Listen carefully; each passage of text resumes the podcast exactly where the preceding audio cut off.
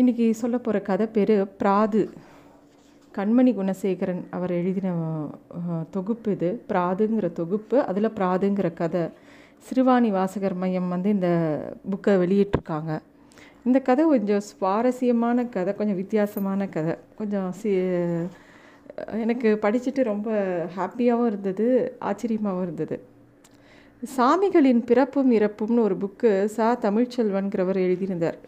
அந்த புக்கில் வந்து இந்த சுடலை மாடன் ஐயனார் அப்புறம் அந்த கிராம கிராமங்களில் பார்த்தா அந்த எல்லை சாமிகள் நிறையா இருக்கும். அவங்க அவங்கள பற்றின விவரங்களில் தான் தொகுத்திருக்கார் அந்த சாமிகளின் பிறப்பும் இறப்பும்னு. அதை வாசிக்கும் போது ரொம்ப சுவாரஸ்யமாக இருந்தது அந்த புக்கு அந்த மாதிரி ஒரு காவல் தெய்வங்கள்லாம் வந்து எளிய மனிதர்களுக்கு ரொம்ப இப்போது பெரிய விஷ்ணு கோயில் சிவன் கோயில் அந்த கோயில் பெரிய பெரிய கோயிலெலாம் நம்ம நிறையா பார்த்துருக்கோம். அங்கெல்லாம் நிறைய ரெஸ்ட்ரிக்ஷன் கருவறைக்குள்ளே எல்லாரும் நுழைஞ்சிட முடியாது. அது பிராமணனாக இருந்தாலும் நுழைய முடியாது. வேறு எந்த ஜாதிக்காரனாலையும் கருவறைக்குள்ளெல்லாம் நுழைய முடியாது. அந்த சாமிகளை போய் தொட முடியாது. ஆனால் இந்த கிராமங்களில் இருக்கிற சுவாமிகளெல்லாம் எளி எளித ம எளிய மனிதர்களுக்கான சாமிகள் அவங்க. அவங்கள போய் தொடலாம். அவங்க கூட பேசலாம். எனக்கு வைத்த வழி நீ எனக்கு குணப்படுத்துறியா இல்லையா அப்படின்னு கேட்கலாம். என் வீட்டு ஆடு தொலைஞ்சு போச்சுன்னு போய் கம்ப்ளைண்ட் பண்ணலாம். அந்த சாமிகள் எல்லாத்தையும் ஏற்றுக்கும் எனக்கு சின்னப்ப இருக்கும்போது கூட ஞாபகம் இருக்குது எங்கள் ஊரில் வந்து இருக்கிற கோட்டை மாரியம்மன் கோயிலுக்கு எங்கள் அந்த ஊருக்கு போனாலே அந்த கோயிலுக்கு போயிட்டு வரணும்னு எங்கள் பாட்டிலாம் சொல்லுவாங்க. அந்த மாரியம்மனை போய் ஒரு தடவை போய் சேவிச்சிட்டு வா அப்படிம்பாங்க. அது ஒரு வழக்கம். அந்த ஊர் கோவில் அந்த ஊர் குலசாமி அந்த ஊர் காவல் தெய்வங்களை வணங்குறதுங்கிறது காலங்காலமாக நம்ம மனசில் வந்து க சொல்லி கொடுக்கப்பட்ட நம்ம மனசில் ரொம்ப நிரந்தரமாக இருக்கக்கூடிய ஒரு விஷயம் அது. இந்த பிராது கதை வந்து கொஞ்சம் வேடிக்கையான கதை. நமக்கெல்லாம் பிரச்சனைனா சாமி கிட்ட போய் முறையிடுவோம். சாமிக்கே ஒரு பிரச்சனை வருது. வேடப்பர் துடை. சுவாமி பிராது அப்படின்னா கம்ப்ளைண்ட்னு அர்த்தம்.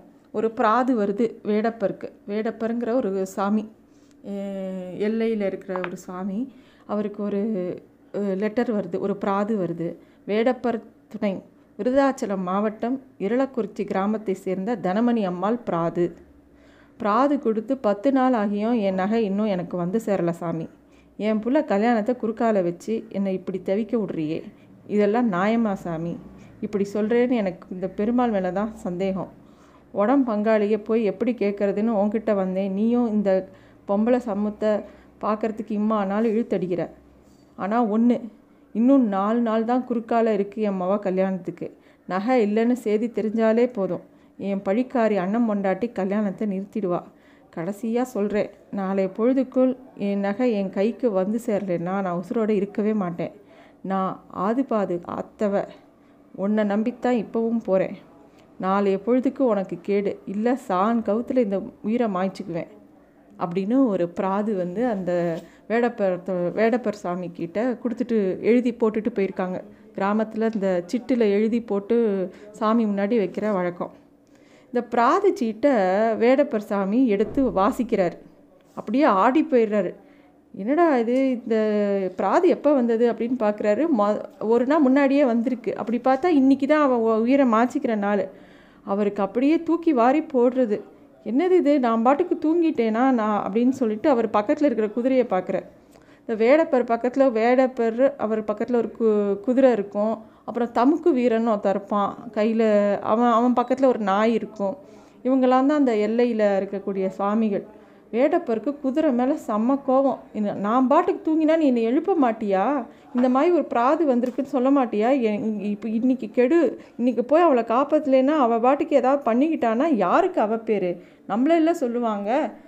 இவ்வளோ தூரம் வேடப்பர்கிட்ட வேண்டிக்கிட்டேன். ஒன்றும் நடக்கலை. அப்படின்னு சொல்லுவாங்கல்ல. என்ன நீ இப்படி பண்ணிட்ட? இவ்வளோ அலட்சியமாக இருந்துட்ட. இவ வந்து ஏற்கனவே ஒரு பிராது கொடுத்துட்டு இது மறு பிராதாமே அப்படின்னு சொல்லிட்டு சாமி அப்படியே பதறி போகிறது குதிரைக்கு நீங்கள் ரொம்ப தூங்கினீங்க ரொம்ப களைப்பில் நானும் எப்படி இல்லாமல் எழுப்பி பார்த்தேன் நீங்கள் எழுந்துக்கல அப்படிங்கிற மாதிரி சொல்கிறது உடனே வேடப்ப சாமி நீ இவ்வளோ அலட்சியமாக இருந்துட்ட சரி வா கிளம்பலாம் அப்படின்னு சொல்லிட்டு எப்படி நான் இவ்வளோ நேரம் தூங்கினேன்?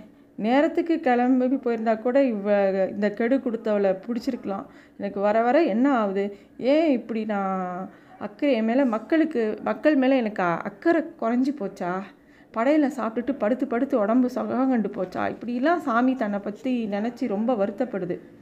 அந்த சாமி வந்து சரி இப்போ யார் இப்போ தூங்கினா என்ன? வாங்க போய் பார்க்கலாம். அதெல்லாம் ஒன்றும் ஆயிருக்கான்னு குது குதிரை சொல்கிறது தூரத்தில் இருந்து இருட்டில் இருக்கிற தமுக்கு வீரனும் ரொம்ப கலங்கி போயிடுறான். வேடப்பெற ஒரு நாள் கூட இவ்வளோ குழப்பத்தில் அவன் பார்த்ததே இல்லை.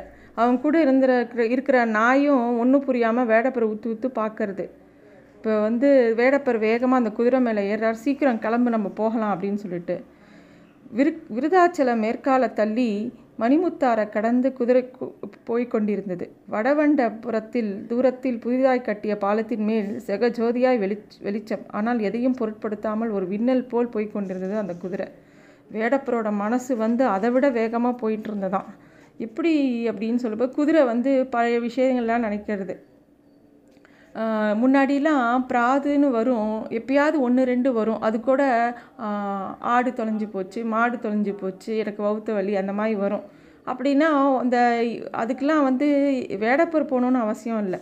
இந்த இவனே போனால் போதும். தமுக்கு வீரனும் அந்த நாயும் போய் கூட்டிகிட்டு வந்துடும் அந்த மாடு இதெல்லாம் கொண்டு வந்து விட்டுரும்.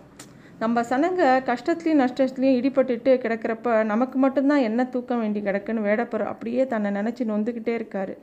அந்த மாதிரி சின்ன சின்ன விஷயங்கள் எல்லாம் அந்த சாமி சால்வ் பண்ணி கொடுக்கும்போது உடனே அந்த ஊர் மக்களுக்கு அந்த வேடப்பர் மேலே இன்னும் அன்பு ரொம்ப ஜாஸ்தியாகி நிறையா சாராயம் கறி விருந்து எல்லாம் கொண்டு வந்து படைச்சி சாமியை கும்பிட்டுட்டு போவாங்களாம்.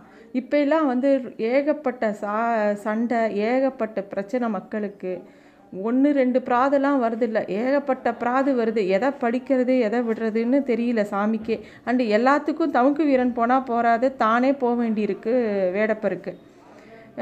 இந்த மாதிரி நிறைய விஷயங்கள் வந்து வந்து அவங்கள இது பண்ணுறது அதுவும் இந்த குறிப்பிட்ட விஷயம் வந்து வேடப்புரை ரொம்ப பதப்பதைக்கிறது. ஏன்னா கால நேரம் ரொம்ப கம்மியாக இருக்குது தமுக்கு வீரன் குதிரையை விட அவன் அதிக அதிக அவனும் அவன் கூட இந்த குதிரை பின்னாடியே ஓடுறான்.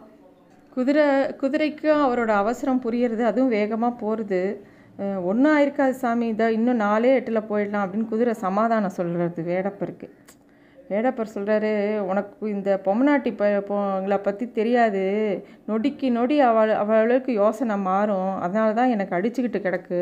அதுலேயும் ஆதுபாது அத்தவாவை மா மனம் கெட்டாப்புல ஒன்று எது அதுக்கு மேலே அவளால் சொல்லவே முடியல. ஏதாவது அவள் பண்ணிட்டானா அப்படின்னு சொல்லி கவலையோடு அந்த சாமி வந்து அந்த குதிரையில் வேக வேகமாக அந்த ஊரை நோக்கி போகிறது எவ பிராது கொடுத்தாலோ அவளை போய் பார்க்க. இப்போது அந்த பிராது கொடுத்தவ யார் அப்படின்னா தனமணின்னு அவளுக்கு பேர். அவளுக்கு செல்வராணின்னு ஒரு பொண்ணு இருக்கா. அவளோட கணவனை இழந்துடுறா. அந்த பொண்ணை வளர்த்துன்னு இருக்கா. அந்த பொண்ணு சொந்த அந்த தனமணியோட அண்ணன் பையனை விரும்புறது. அவன் பேர் சண்முகம். கல்யாணம் பண்ணிட்டா அவளை தான் பண்ணிப்பேன் அப்படின்னு அந்த பொண்ணு ரொம்ப தீவிரமாக இருக்குது ஆனால் அந்த சண்முகத்தோட அம்மா சொல்லிடுறா வந்து இத்தனை நகை இத்தனை பவுன் நகை போடணும்னு ரொம்ப கராராக சொல்கிறா அப்படியே அழுது குழுது நிறைய ஆர்கியூ பண்ணி கடைசியாக ஒரு அஞ்சு பவுண்டில் கொண்டு வந்து முடிவு பண்ணி அந்த கல்யாணத்தை நிச்சயம் பண்ணிடுறாங்க. இந்த அஞ்சு பவுன் செயினை எப்படியோ கஷ்டப்பட்டு அவள் சம்பாதிச்சு சரி பண்ணி வைக்கிறா அந்த தனமணி. அது வந்து ஒரு நாள் அவங்க பங்காளி ஒருத்தர் வந்து அவங்க வீட்டில் இருந்து இருக்கான் பெருமாள்னு. அவன் வந்து சரி கல்யாணத்துக்கு அது இது வாங்க போகலாம் கிளம்பலான்னு ஏதோ சொல்லும்போது வீட்டுக்குள்ளே அந்த நகையை காணும். இந்த தனமணிக்கு இந்த பங்காளி பெருமாள் தான் எடுத்திருப்பான்னு ஒரு சந்தேகம் தோன்றுறது. ஆனால் பங்காளிகிட்ட போய் அப்படி கேட்டால் இருக்கிற ஒன்று ரெண்டு உறவும் நம்மளை விட்டு போயிருமேன்னு பயந்துட்டு அவள் கேட்கல அவள் தான் வந்து இந்த வேடப்பருக்கு இந்த மாதிரி என் தங்கச்சங்கிலியை காணும். அந்த கா அந்த செயின் கிடைக்கலன்னா நான் வந்து தூக்கில் மாட்டிப்பேன் அப்படின்னு சொல்லி சாமியை மிரட்டிட்டு போயிருக்கான் அது அவள் அப்படி எதுவும் செஞ்சிடக்கூடாதுன்னு பயத்தில் தான் சாமி வேக வேகமாக இப்போ வந்து அந்த ஊரை நோக்கி வருது அவள் வீட்டை நோக்கி. திருக்கோடியில் அந்த அந்த ஊருக்குள்ளே நுழைஞ்ச உடனே சாமி முத இவ இருக்கிற தெரு பக்கம் வந்து பார்க்குறது இவ தெருவில் ஒன்றும் பெரிய ஆரவாரம் இல்லை எல்லாரும் அமைதியாக இருக்காங்க. சரி அப்போ தான் இவருக்கு நிம்மதி வருது. சரி அவள் எதுவும் பண்ணிக்கல அப்படின்னு சொல்லிட்டு அந்த அந்த அவர் வந்து தன்னோட வாள் எடுத்து கத்தியை நீட்டி ஒரு சுற்று சுற்றுறார் தெருக்கோடியில் இருந்த பெருமாள் வீட்டு பெட்டியில் சங்கியில் இருக்கிறது அந்த சாமிக்கு தெரிஞ்சிருது. பச்சை துரோகம் பங்காளி துரோகம்.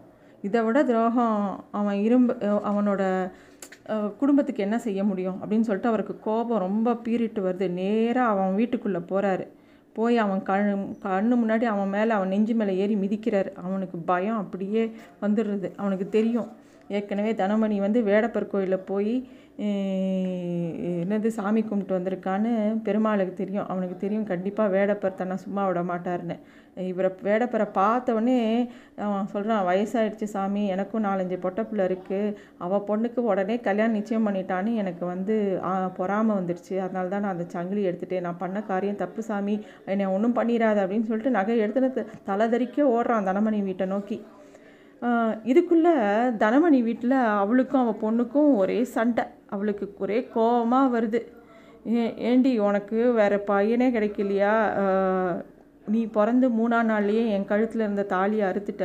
இப்போ வந்து எனக்கு இருக்கிற கடனையும் வச்சுட்டு போகிற எல்லாத்தையும் வச்சு இந்த நகையை வாங்கினா இப்போ அதுவும் போச்சு. இப்போ நான் போய் அவகிட்டெல்லாம் போய் கெஞ்ச முடியாது. என் அண்ணிக்கிட்டேலாம் போய் கல்யாணத்துக்காகலாம் நிற்க முடியாது. அது இதுன்னு சொல்லி கண்ணா பின்னான்னு பேசுகிறா அதெல்லாம் கேட்டு அந்த பொண்ணு ரொம்ப சோகமாக இருந்து சரி இனிமேல் இந்த அம்மாவோட வாழவே கூடாதுன்னு சொல்லிட்டு துணி எடுத்துன்னு அந்த வீட்டை விட்டு வெளியில் கிளம்பி போகிறது வெளியில் போகும்போது தூரத்தில் சலங்க சத்தம் கேட்குது எப்பயுமே இந்த குலசாமிகள் இந்த வேடப்ப சாமி இந்த எல்லை சாமிலாம் ரொம்ப காதில் காலில் வந்து சதங்க கட்டியிருப்பாங்க. அந்த சத்தம் கேட்ட உடனே இவளுக்கு தெரிஞ்சது சாமி வருதுன்ட்டு. வேகமாக உள்ளே வந்து கதவை சாத்தின்ட்டுறா அவள் அம்மாக்காரியை வே வேக வேகமாக எழுப்புறா. அவள் திடுக்கிட்டு எழுந்த தனமணி அழுது அழுத முகத்தோடு அவள் பொண்ணை பார்க்குறா அவள் கையில் இருக்கிற துணியும் பார்க்குறா அவளுக்கு புரியவே இல்லை. என்னடி எங்கடி துணியை சுற்றிக்கிட்டு கிளம்பிற? என்னடி ஆச்சு? என்னடி கோலம் இது? அப்படின்னு கேட்குறா உடனே வேகமாக அவள் அம்மா வாயை மூடிட்டு அம்மா தெருவில் சலங்க சத்தம் சலங்க சத்தம் அப்படிங்கிறா. உத்து கேட்குறா தனமணி. டக்குன்னு அவளுக்கு ஒரு நொடியில் அவளுக்கு எல்லாம் புரிஞ்சிடுத்து.